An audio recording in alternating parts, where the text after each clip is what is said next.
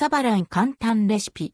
丸パン、ラム酒とホイップクリームで大人のデザートに。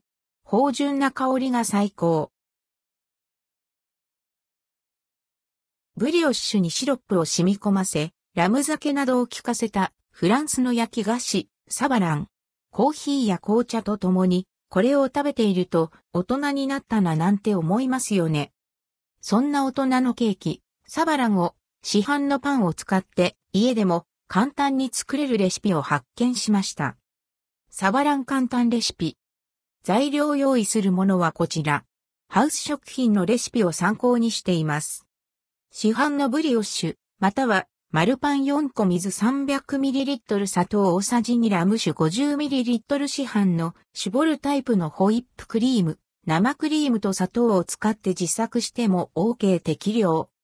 パン屋でブリオッシュが見つからなかったので意外とないですよね。今回は普通の丸パン、お食事パンを使います。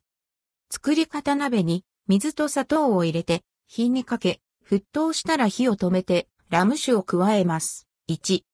パンをスライスして上下に切り離します。それぞれいちのシロップに浸して軽く絞り取り出します。下のパンの切り口にホイップクリームをこんもりと絞り、上のパンを乗せれば完成です。その味は？シロップをたっぷり吸った生地はしっとりジューシー。頬張ると、じわじわっとラム酒の芳醇な香りが溢れ出します。